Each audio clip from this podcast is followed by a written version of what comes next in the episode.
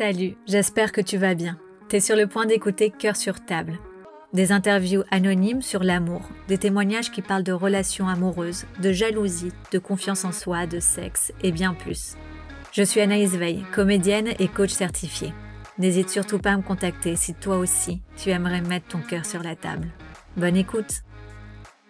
Salut Bérénice, merci de participer à ce podcast. Merci à toi.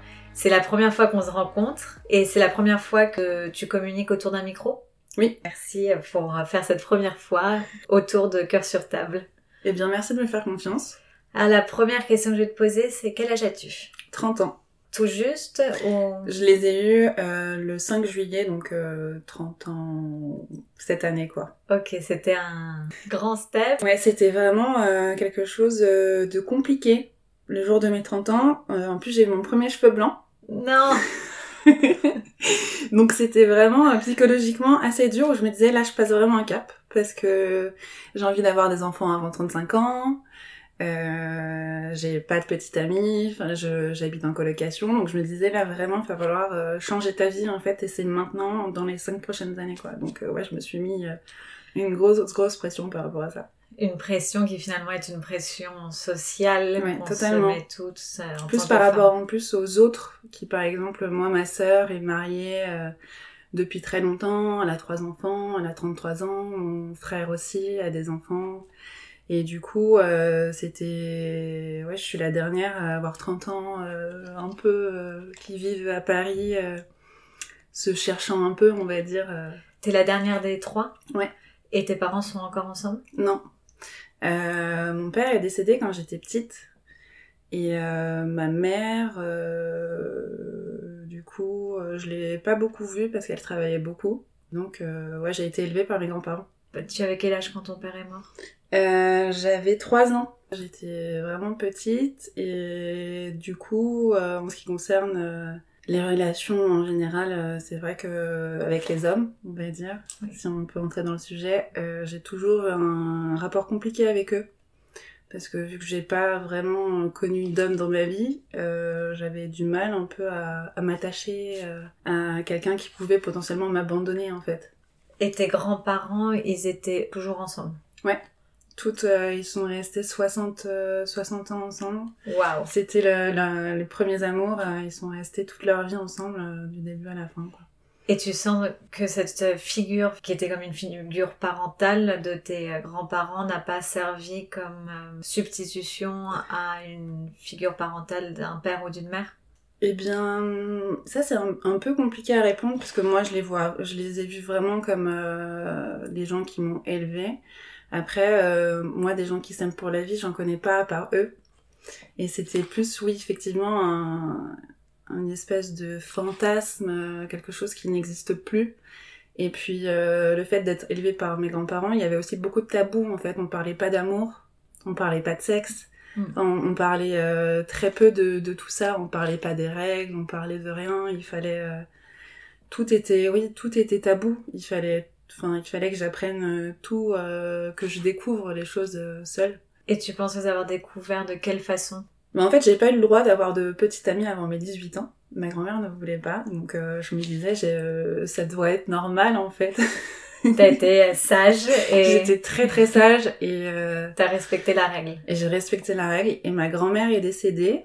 Et euh, enfin, mes, deux grands-parents sont décédés et j'avais ouais 18 ans et je et ça a été euh, Wow. euh, tout l'inverse en fait. Je suis devenue, euh, je sortais beaucoup, je buvais beaucoup. euh, et tous les tous les garçons que je rencontrais qui me plaisaient en fait ou qui me plaisaient même pas en fait qui plutôt à qui je plaisais et ben là je, je m'étais dit euh, ben c'est c'est ça la vie euh, c'était un peu euh, on se découvre euh, on essaye euh, on verra Oui, je pense qu'il y a un âge quand on Ouais. découvre le pouvoir aussi euh, du sexe. Et, et puis quand ça devient en fait quand je pense aussi il y a le il y a eu aussi le, la, la vraie différence entre le où je, je pouvais pas où j'étais vraiment dans, dans le fait de, de ne pas avoir le droit si je puis dire et de l'autre côté d'un coup il y a la liberté en fait et cette liberté quand il n'y a pas de de contrôle et de de de, de barrières et ben je pense qu'elle est elle est illimitée quoi il n'y a pas de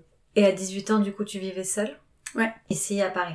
Non, non j'habitais en Normandie et je, je, suis partie faire mes études au Havre, un DUT communication. Donc il n'y avait plus personne pour te contrôler, te dire quoi faire, quoi pas faire. C'était la fête. Ouais, j'ai fait ma première fois à 18 ans avec un gars que je trouvais pas beau du tout. Euh, qui et pour moi c'était pas j'avais pas besoin d'être prête j'avais pas j'avais pas ces questions euh, que mes copines se posaient beaucoup euh, parce qu'on en parlait un peu quand même où j'en parlais avec les, les les, les mères de mes de mes copines etc mais c'était pas c'était pas pour moi important en fait. Il fallait le faire.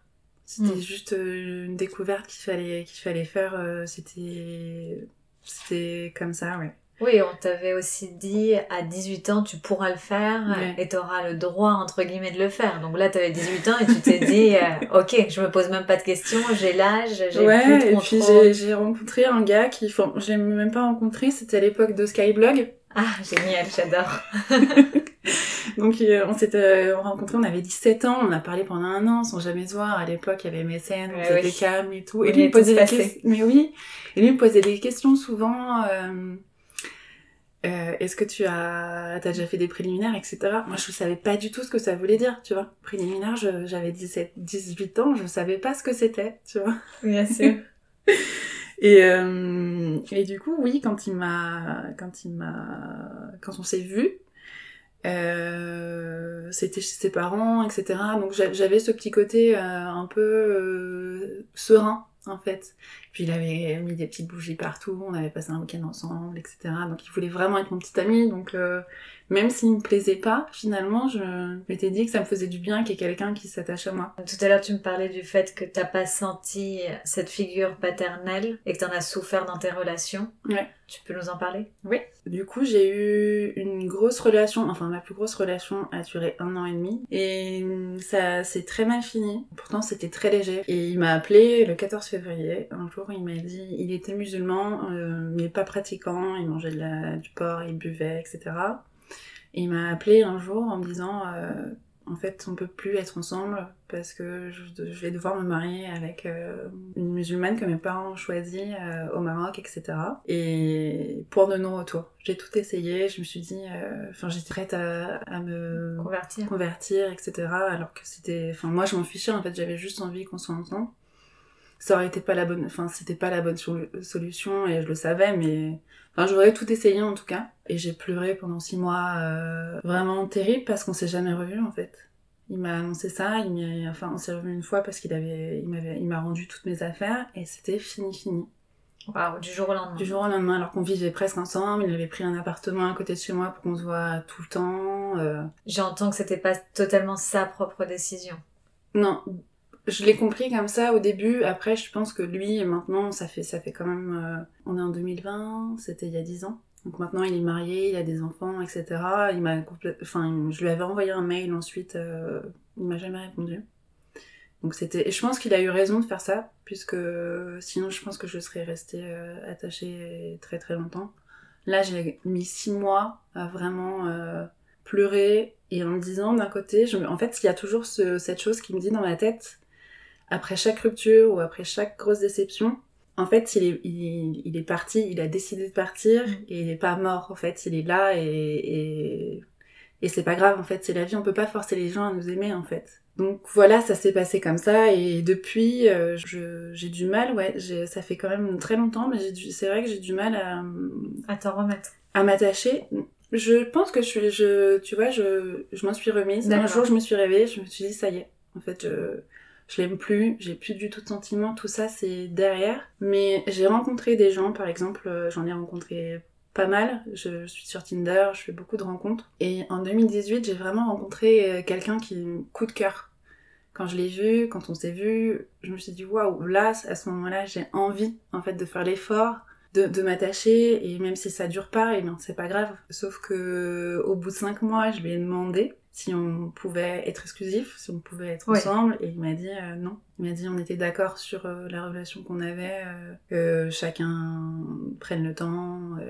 Et moi, j'avais pas envie à ce moment-là qu'il voit d'autres filles, et je ne savais pas, et je voulais pas lui demander non plus. Et je pense que j'avais besoin aussi qu'on me rassure. Et il l'a pas fait, il m'a dit non. Et là, à ce moment-là, je me suis dit aïe.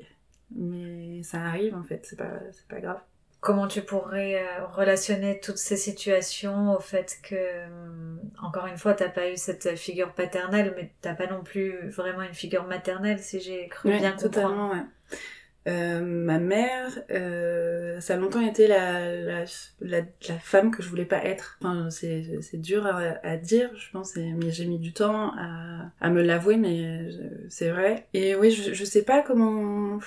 Je sais, je, je sais pas comment, comment répondre à ça. Je, je pense qu'il n'y a pas vraiment de, de, de réponse, en fait. Il faut J'essaye de me trouver en tout cas et de, de, trouver ce qui pourrait me correspondre le plus avec ce que j'ai eu, avec, euh, avec euh, l'enfance que j'ai eue aussi. Et j'ai pas eu de figure effectivement de, de parents. Et moi, c'est ce qui me manquait beaucoup quand j'étais plus jeune. Quand euh, par mm. exemple j'étais en primaire, on faisait tout le temps des. Enfin, à chaque année, on fait des choses pour la fête des pères, on fait des choses pour la fête des mères.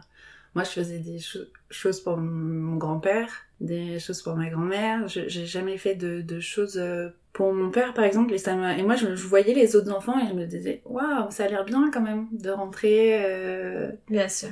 Et je voyais les, autres aussi, qui souvent, là, ça devenait. Enfin, il y avait quand même la moitié de la classe où les parents étaient divorcés, mais c'était différent. Moi. Et j'ai du mal maintenant à. Enfin, je, je pense que je suis assez empathique mais jusqu'à une certaine limite. C'est-à-dire que si quelqu'un va se plaindre trop longtemps de ses parents, ou va dire euh, j'en veux encore à mes parents de s'être séparés quand ils étaient plus jeunes, etc très bien. Enfin, j'accepte tout le monde. En fait, tout le monde a, ses problèmes et tout le monde grandit avec ses problèmes et clairement. Ouais. Et chacun a sa, sa manière aussi. Enfin, c'est pas parce que moi j'ai vécu des choses que d'autres n'ont pas vécu que l'autre c'est pas important. Mais c'est vrai que des fois j'ai envie de leur dire, mais en fait vous, vous avez encore vos parents, donc profitez euh, pendant qu'ils sont encore là. C'est pas éternel quoi. Et j'ai envie de dire aux gens, oui, que c'est important d'aimer à fond euh, maintenant quoi faut même si c'est deux jours même si c'est trois jours je suis totalement d'accord avec ça. Après c'est vrai qu'on peut jamais comparer les problèmes qu'on a avec les problèmes des autres totalement le background, on vient tous avec des bagages différents. Mais moi, il y a une, phrase que j'aime beaucoup et que je me répète et que je me répétais souvent quand ça va pas, etc. C'est euh, un jour les gens en auront marre de savoir ce que t'as et de se rappeler que t'as perdu ce que t'avais de plus cher parce que chacun a sa vie et chacun doit avancer euh, avec ses propres soucis et ses propres problèmes. Et je pense que c'est exactement ça en fait. On vit tous ensemble et chacun a des choses à partager à d'autres et c'est pour ça aussi que parfois on et c'est chouette. Oui, c'est clair. Bien sûr, bien sûr. Et euh, bon, laissons les parents de côté, les grands-parents. Tu aimerais être en couple? C'est quelque chose que tu aimerais ou... Oui. Ok. Je, j'aimerais être en couple, mais j'arrive pas à être en couple. J'ai vraiment besoin d'une flamme pour être avec quelqu'un. Il faut que ça, que ce soit fort, par exemple, euh, là, ces quelques mois, enfin ces derniers mois, j'ai vu deux garçons, enfin deux hommes, et ça a duré deux mois, euh, deux mois pour l'un et deux mois pour l'autre. Et c'est eux en fait qui sont venus à moi, et moi je me suis un peu laissée prendre là-dedans. Et au final, à chaque fois, je me dis mais je, en fait, je, suis dans un truc qui me correspond pas en fait. Mm. Et il y a plein de choses qui me font penser que j'arrive pas, j'arrive pas à les supporter si on est plus de deux jours ensemble. Tous les moindres petits détails, ça, ça va, ça va m'agacer. Et c'est à ce moment-là que je me dis, mais en fait, euh, c'est pas parce que eux t'aiment et que t'as envie d'être aimé que toi tu peux leur faire subir euh, le fait de, de, de, faire semblant en fait. Et c'est là que je me dis, c'est là tout de mm. suite et il y a quelques semaines où là je, je, je me dis c'est pas possible en fait de, de rester avec quelqu'un pour rester avec quelqu'un. Mais j'ai vraiment envie d'être avec quelqu'un et il faut... En fait j'ai l'impression qu'à chaque fois que je rencontre quelqu'un que j'aime bien, lui, lui, me, lui s'intéresse pas à moi. Et pourquoi tu penses ça? Parce que les dernières personnes que j'ai rencontrées euh, m'ont ghosté à chaque fois. Donc... D'où euh, le ghostage oui. dont on parlait tout à l'heure. Donc je sais pas si ça vient. En fait, je, je me pense pas que c'est vient de moi, mais je pense que c'est aussi des rencontres Tinder. Et le problème de Tinder, c'est qu'on on a toujours l'impression qu'on va trouver mieux. C'est infini en fait. C'est on on rencontre quelqu'un, c'est très bien, mais le prochain ou la prochaine sera peut-être mieux. Et en fait, il y a cette recherche tout le temps de, perfection qui, a été créée avec ces applications et on perd un peu le fil euh, de l'exclusivité, quoi. Ouais, on se retrouve un peu au supermarché. Exactement. Ou chez Zara, où tu dis il y aura toujours... un pull de la saison par exemple, là, on peut dire j'aime pas sa façon de s'habiller. Oui. Euh, c'est pas grave, le prochain il sera mieux. Il y a, y a, tellement tellement de possibilités. En fait, tout c'est infini en fait. Et toi, tu sens que t'es rentrée dans cette euh, mentalité? Je pense que non, je l'étais. Je, je, je, pense que je l'étais. Maintenant, je, ça me dérangerait pas d'être avec quelqu'un vraiment d'être euh, vraiment euh, sans application etc mais il faudrait que je vraiment que je sente que ce soit le cas pour l'autre personne aussi ouais qu'il y a un coup de cœur euh, des deux côtés. Ouais là ça fait quasiment ouais 10 ans que je suis sur les applications. Hmm. avec des, des Bien je, remets, je, les fasse etc mais ça me donne une, espèce de force. Enfin j'ai l'impression en tout cas que ça me réconforte un peu euh, dans la manière de, de séduire en fait. Hmm. parce que on travaille, on rencontre, on rencontre des gens, mais maintenant c'est plus compliqué de rencontrer des gens dans la vraie vie, dans un bar, dans... et quand ça arrive, c'est c'est incroyable. Enfin, on a un peu perdu cette euh, cette, cette rencontre euh, un peu impromptue euh, qui pouvait arriver avant. Tu penses que tu laisses place à cette rencontre dans des lieux publics? Ouais. Tu es ouverte quand quelqu'un vient de parler ou ça t'est déjà arrivé de toi aller parler à quelqu'un? Non, je vais jamais parler à quelqu'un. c'est la question. Non, mais je demande aux femmes et aux hommes la même question. Mais ouais, je, je, suis incapable. Je, je, perds tous mes moyens quand quelqu'un m'intéresse. Même s'il vient me voir, je, je, j'ai l'impression, je fais tomber des trucs, je suis, je suis maladroite. Mais...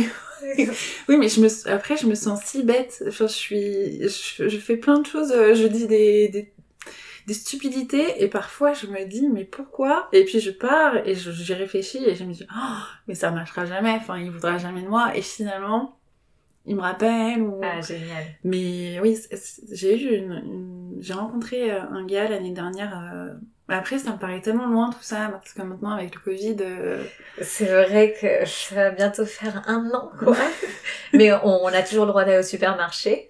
J'ai entendu des histoires comme quoi il y avait euh, des dates clandestins au supermarché, ce que j'ai trouvé super mignon.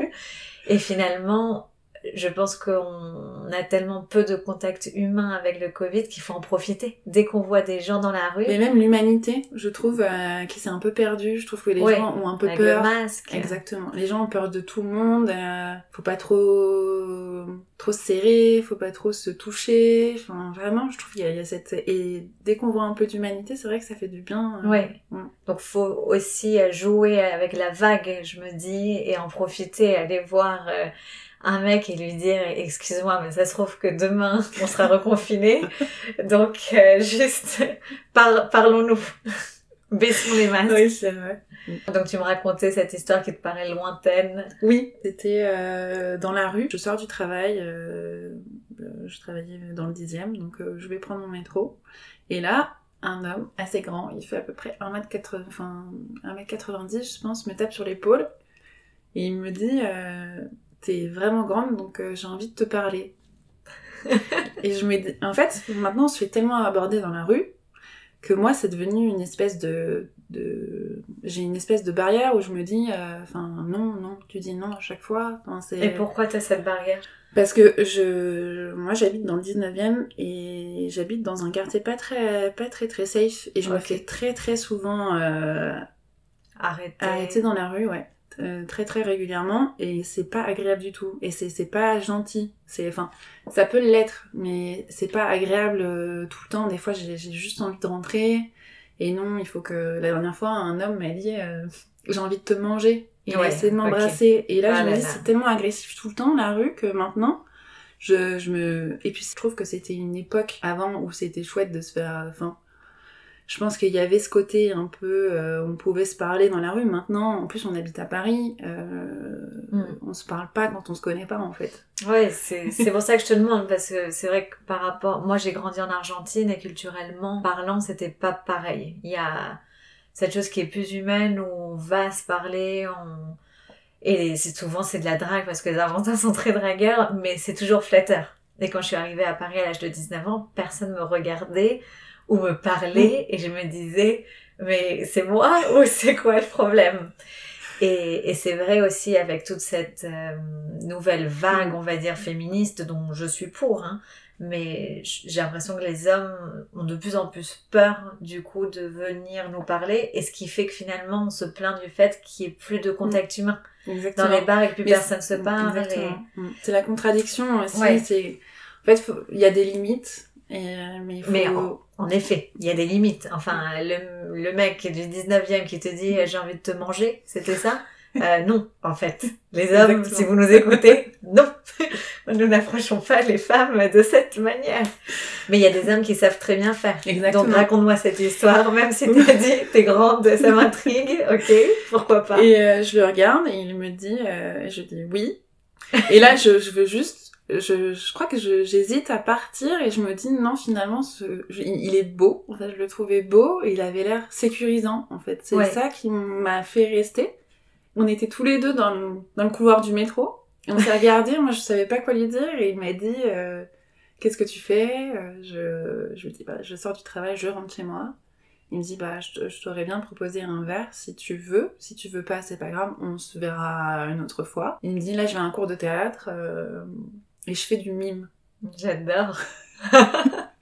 Sauf que moi je me dis il fait du mime, je suis sûre que c'est faux. Enfin, je, je pars du principe que faire du mime, enfin il, il m'a il m'a il m'a- Que c'était une blague. il m'arrête dans la rue, il me dit je, je vais à mon cours de mime.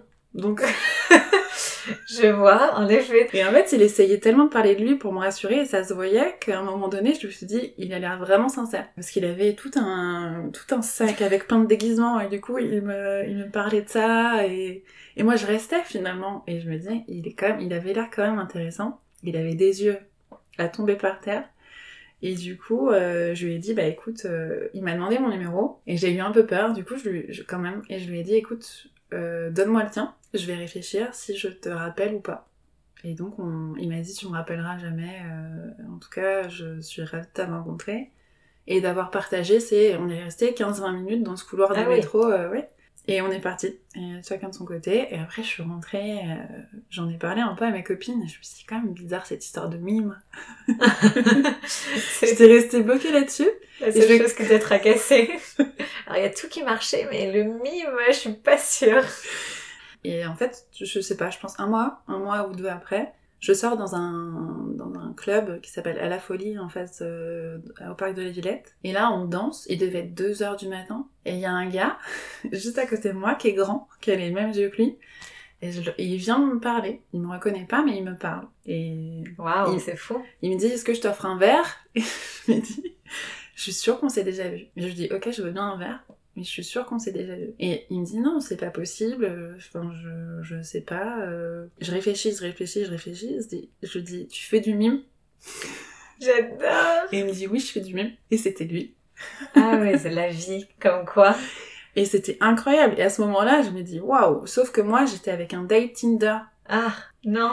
Et il me regardait au fond et d'un coup il passe et il me dit ben écoute moi je m'en vais. Et je vois euh, le gars du mime et je me dis ah qu'est-ce que je fais qu'est-ce que je fais? Et, et je lui dis euh, je dis au gars bah je, je, je t'écris on se voit plus tard et je pars avec le, le Tinder sauf qu'en fait j'avais perdu son numéro. Ah non. J'avais changé de téléphone j'avais plus son numéro et du coup je ne l'ai jamais rappelé. Et on s'est jamais revu. Et tu l'as jamais retrouvé. Non, j'ai jamais. J'ai cru le voir une fois, euh, pas très loin, mais C'était il y a combien de temps tout ça? C'était l'année dernière. C'était c'était de... de septembre à décembre, je pense. Et euh, tu veux le décrire? Non, parce que si euh, j'ai réussi à te retrouver le comédien du mime qui est grand, je serais ravie. Ça serait la meilleure conclusion de ce podcast. Écoute, il avait des yeux très bleus, mais j'arrive même pas à me rappeler son prénom. Euh, C'était un prénom. Je, je sais pas, je, je crois que je l'ai un peu, un peu effacé de ma mémoire, tu vois, mais. Ouais, tout en tout en le gardant Ouais. finalement. Ouais, parce que cette, cette histoire de d'échange dans la rue, etc., où là je me suis dit, waouh, ça fait plaisir aussi de, de rencontrer des, des gens qui où on peut se plaire en fait, juste Ouais. en, se voyant et en connaissant rien de l'autre. Bien Parce que sûr. sur les réseaux sociaux, etc., Mm. comme par exemple Instagram, pour moi c'est devenu un peu le nouveau Tinder. C'est vrai. Sauf que c'est devenu une page où en fait les gens connaissent quand même pas mal de choses avant de te rencontrer. Et là, le, fait de se découvrir un peu euh, ben, ce côté-là, ça ça m'a ouais, ça m'a ça m'a beaucoup euh... Oui, ça fait du bien. Ouais, ça fait du bien. Et c'est aussi sympa de prendre conscience que de faire un pas vers euh, la fille ou la fille vers euh, le mec, euh, c'est pas facile. C'est sympa au moins de dire merci, j'apprécie, mais je suis pas intéressée. Bon, encore une fois, sauf cas du mec du 19e qui te saute dessus et essaie de t'arracher la bouche. Pour les hommes comme pour les femmes, c'est un step de se dire ok, j'y vais. Même si je me prends un moi, je trouve ça très très courageux. Ouais. Et moi, je suis incapable de faire ça. Mais je trouve ça euh, très courageux et c'est pour ça que quand quelqu'un fait l'effort la démarche, la démarche, fait l'effort en tout cas de moi aussi de, de répondre. oui, c'est important, je pense, parce que si on ferait tous déjà cet effort, c'est encore une fois une question de confiance en soi finalement euh, et tout simplement si on avait tous un peu plus confiance en nous et, et, on aurait tous un peu moins d'ego et de peur de se faire rembarrer on serait plus avenant à parler euh, à l'autre oui, mais c'est difficile aussi de se dire que tu peux faire l'effort et que tu vas te prendre un mur, en fait.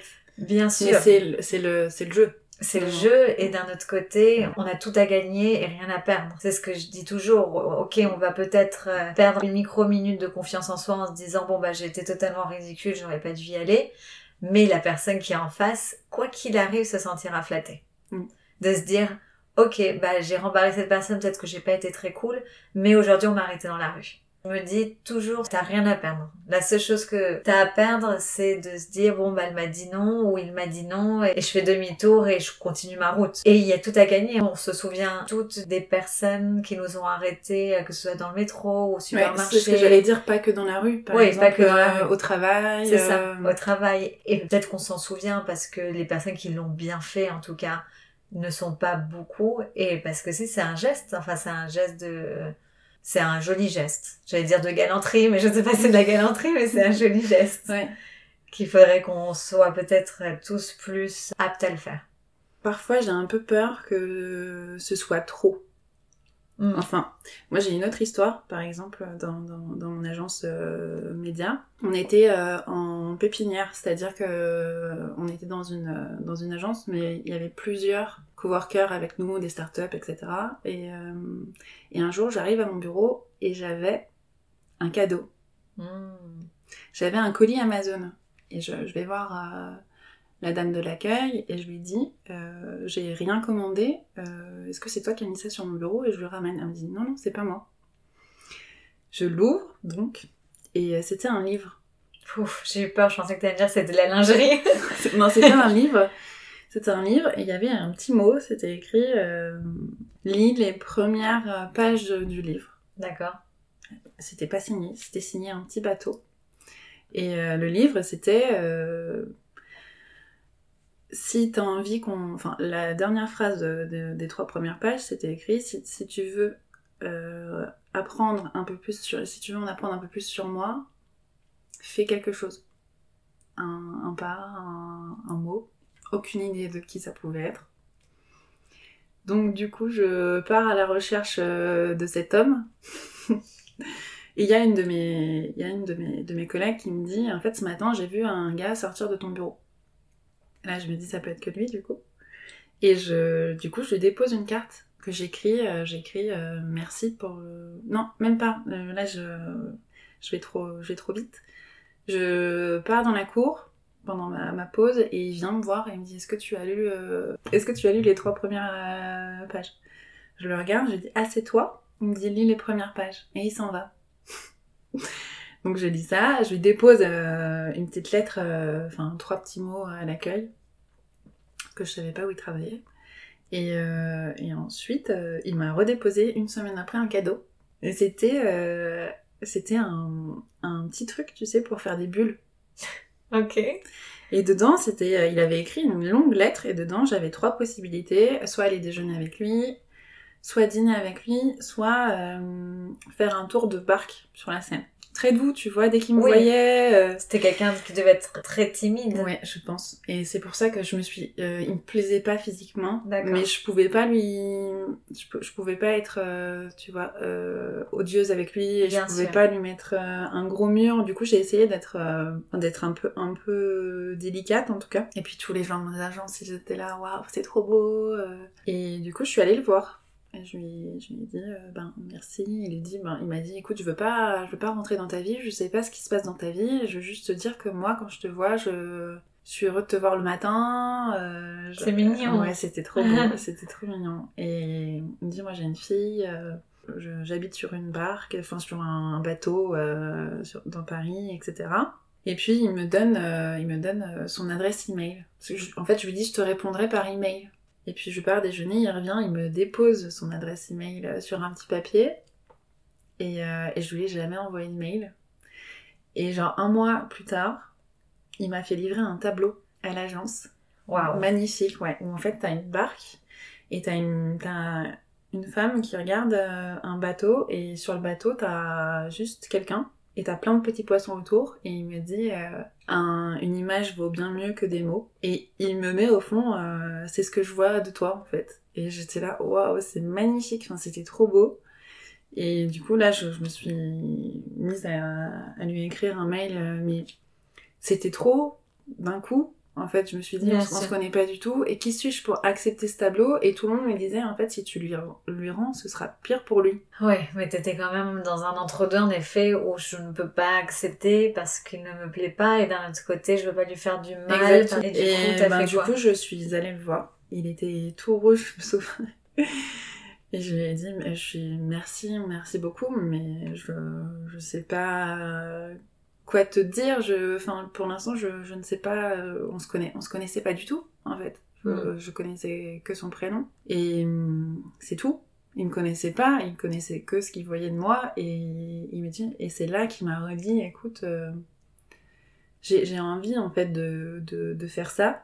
Et même si tu veux pas de moi, c'est pas grave, mais j'ai envie de te montrer et qu'il y a des gens qui peuvent t'aimer, même sans te connaître. Et je me suis dit, waouh, c'est. Fort.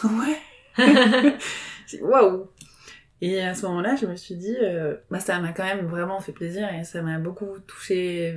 Enfin, et je me suis dit que assez- c'était assez rare ce genre de personne aussi gentille. En fait, c'était quelqu'un de vraiment, enfin, c'est quelqu'un de vraiment humain et de vraiment gentil. En fait, c'est c'est pas calculé, c'est juste parce qu'il avait envie de le faire, il l'a fait. Il, il s'est pas euh, questionné sur les conséquences, etc.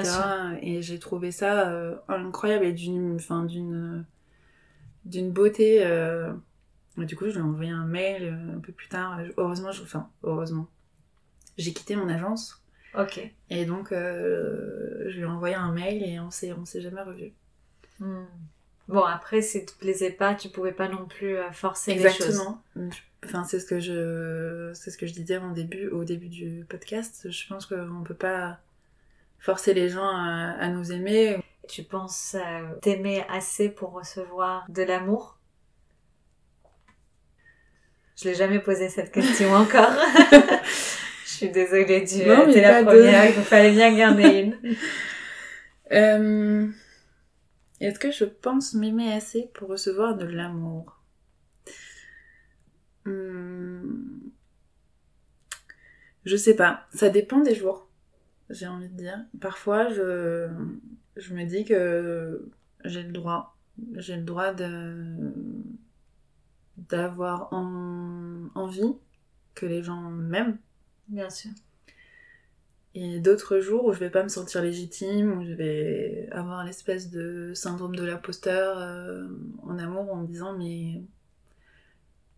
Enfin, qu'est-ce que j'ai à apporter moi à, à quelqu'un en fait? Et parfois, euh, c'est vrai que je, vraiment, je, c'est, c'est vraiment délicat comme question. Hum, mais je pense que oui. Enfin, j'espère. J'espère. euh, j'espère. Je pense qu'on a tous des choses euh, à apporter à quelqu'un.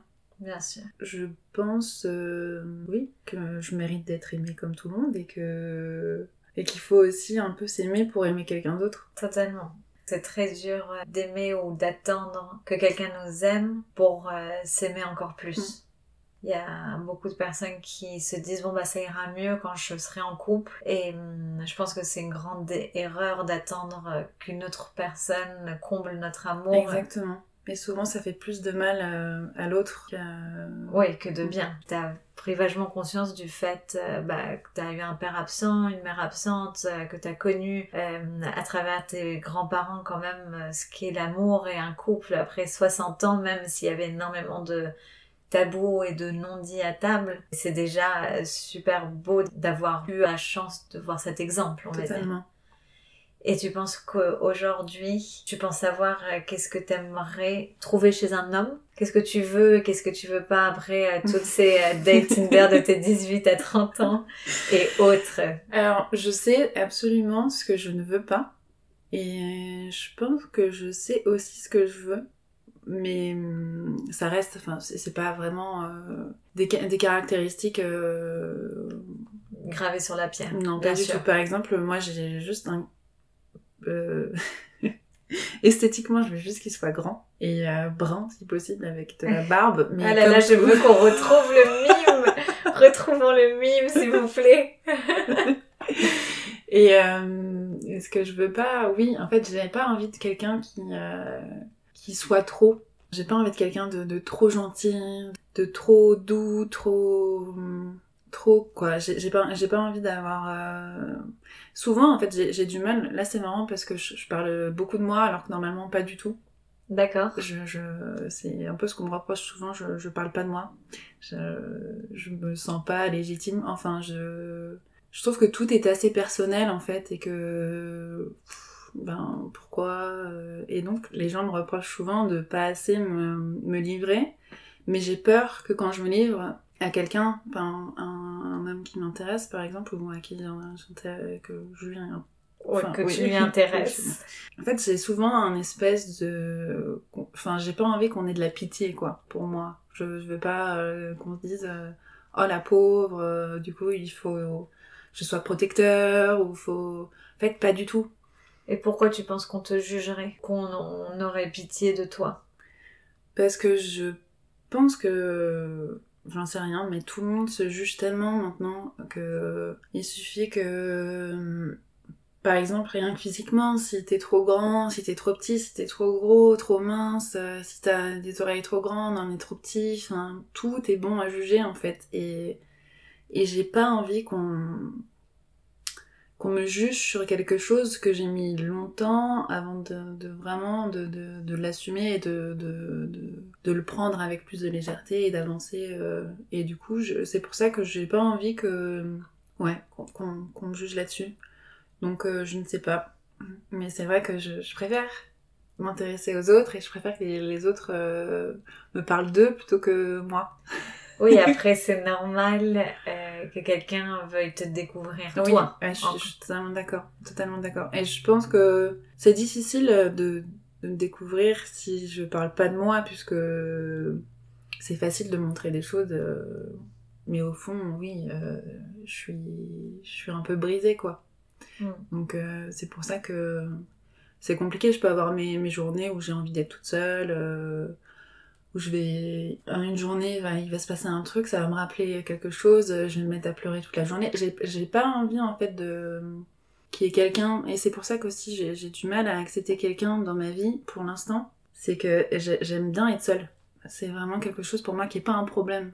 J'adore ça. J'adore vivre seule euh, j'adore euh, écrire euh, je fais de la musique mm. j'aime bien c'est pas mais j'adore les gens et je, suis très sociable, j'ai des amis, euh, je sors, euh, mais j'aime bien mes moments toute seule. Et c'est pour ça que souvent, là, les garçons que je rencontre, c'est trop.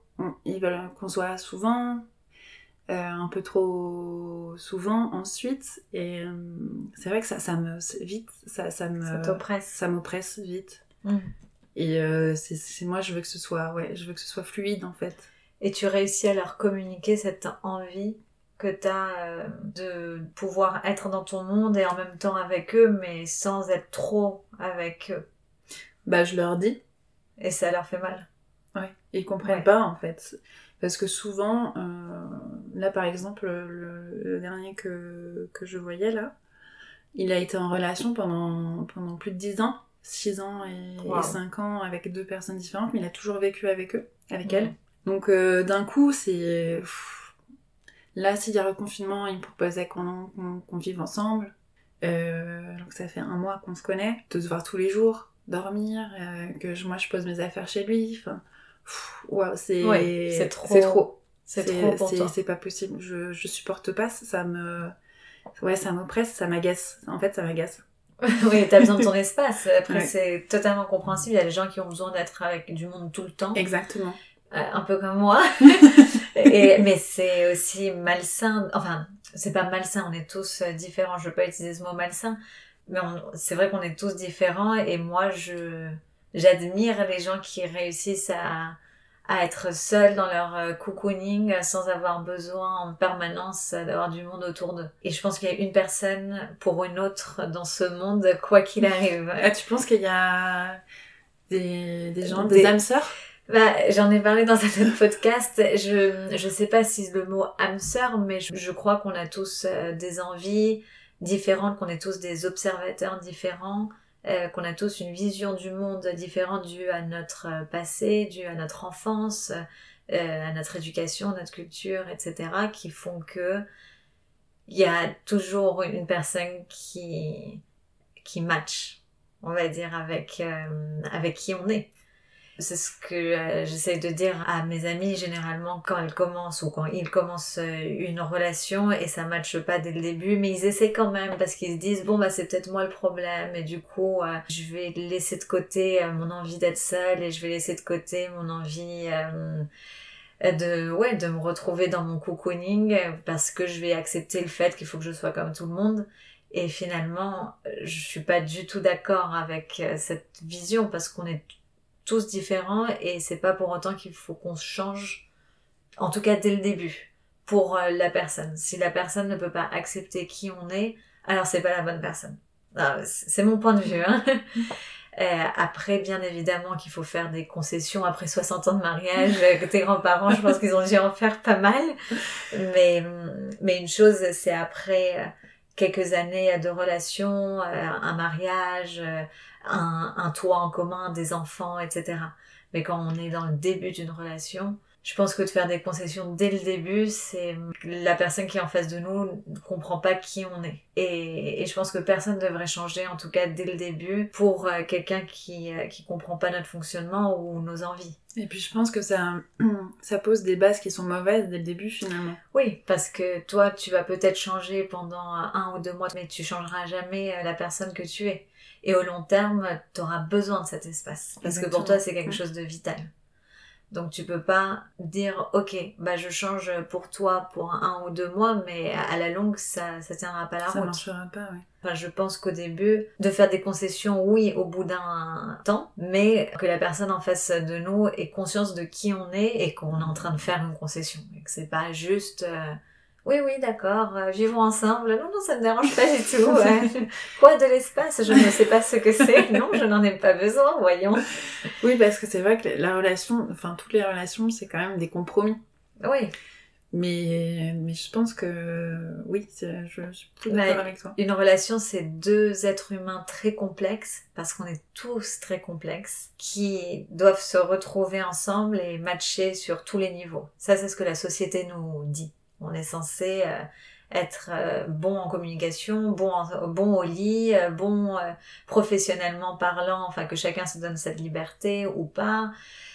Donc ça fait beaucoup de cases à cocher et c'est aussi hyper compliqué parce qu'on vient tous, quoi qu'il arrive, avec un background. Mm, La première chose euh, dont tu m'as parlé finalement, c'était tes grands-parents et le fait que tu as perdu ton père et tout ça, ça fait qui tu es aujourd'hui. Une femme ma- magnifique. Non mais c'est vrai, c'est ce qui fait que tu sois la Bérénice que j'ai en face de moi et dont euh, ce mime comédien qu'on va trouver euh, s'est retourné pour arrêter dans le métro. Et, euh, et aussi, euh, ça fait de toi cette personne qui a besoin d'espace, qui a besoin d'espace, qui a besoin de se retrouver seule dans son art, dans sa musique. Et c'est ce qui fait que tu es une personne unique et, et super belle. Et si quelqu'un ne peut pas accepter cette Bérénice à, à 360 degrés, alors je pense que c'est pas la bonne personne. Exactement. Mais je pense que tout le monde, euh, ouais, tout le monde est unique et tout le monde euh, devrait. euh, Enfin, t'es pas obligé de, de, de contraindre à aimer quelqu'un finalement. On est, oui, je suis d'accord. Oui, ou à te forcer, à te dire il faut que je fitte dans une case parce que finalement je ne trouve personne, du coup je vais essayer moi de me modeler pour euh, réussir à rentrer euh, dans une case mais qui à la longue ne te conviendra pas quoi qu'il arrive. Enfin, Totalement. je Ouais. dis te mais Oui, oui, bien sûr. Euh, je parle global. en général. Mais oui, c'est vrai qu'on est dans un monde où on doit réussir tout. Oui. On doit être bon partout. on- Oui, et aujourd'hui, c'est vrai qu'aussi avec euh, la, la pub, enfin Instagram, Tinder, on doit, en plus de réussir et d'être géniaux et de faire 20 000 choses, on doit être euh, beau, euh, on doit être créatif. on doit être créatif, on doit être...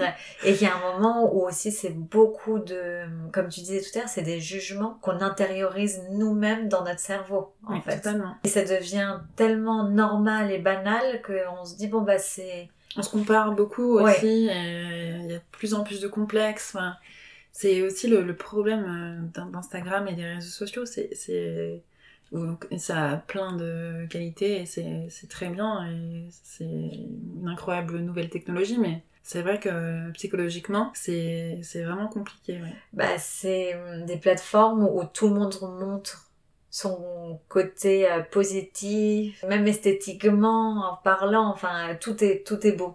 Que ce soit des vacances, euh, des fesses, euh, des visages, Les vêtements. des vêtements, euh, euh, tout est beau, tout est génial et, et, euh, tout le monde, tout le monde doit se remettre en question en se disant, bah alors en fait, je suis la seule à être derrière mon téléphone en train de scroller et me dire, euh, bah moi j'ai pas ces fesses, j'ai pas cette peau, j'ai pas ces vêtements, j'ai pas. maintenant, a- il y a les filtres aussi. Oh. où- Ouais, non, c'est terrible. mais c'est vrai que dans l'amour, du coup, comme tu disais tout à l'heure avec Tinder, ça devient un peu un supermarché où tu te dis, bon, bah, si c'est pas lui, euh, ça sera un autre, ça ira, enfin, à- à- c'est la chaîne, quoi. Il y a l'embarras du choix. La question, c'est ça, c'est vraiment de pas changer pour la personne, mais se dire, ok, je suis comme je suis, et si on ne m'accepte pas comme je suis, bah, alors là, oui, il y a un supermarché et je vais choisir, je vais voir ailleurs. Si tu veux rajouter quelque chose après Eh, ce écoute, supermarché Tinder. euh, Écoute, euh, là, je pense pas. Je pense que j'ai fait le tour sur le, le sujet Tinder, euh, réseaux sociaux. Mais euh, je suis très contente en tout cas d'avoir euh, pu partager avec toi ce moment. Et également, merci beaucoup d'avoir, je dis toujours ça, mais j'adore le dire, d'avoir mis ton cœur sur la table. merci beaucoup. Merci et à toi en tout cas. de- J'espère à bientôt. Et si euh, le mime comédien ou un de ses amis nous entend, euh, n'hésitez pas à me contacter. Merci. Tu viens d'écouter Cœur sur table, le podcast que tu retrouveras un mercredi sur deux. N'hésite pas à partager, commenter et en parler autour de toi. Et si tu veux toi aussi mettre ton cœur sur la table, contacte-moi. À très vite!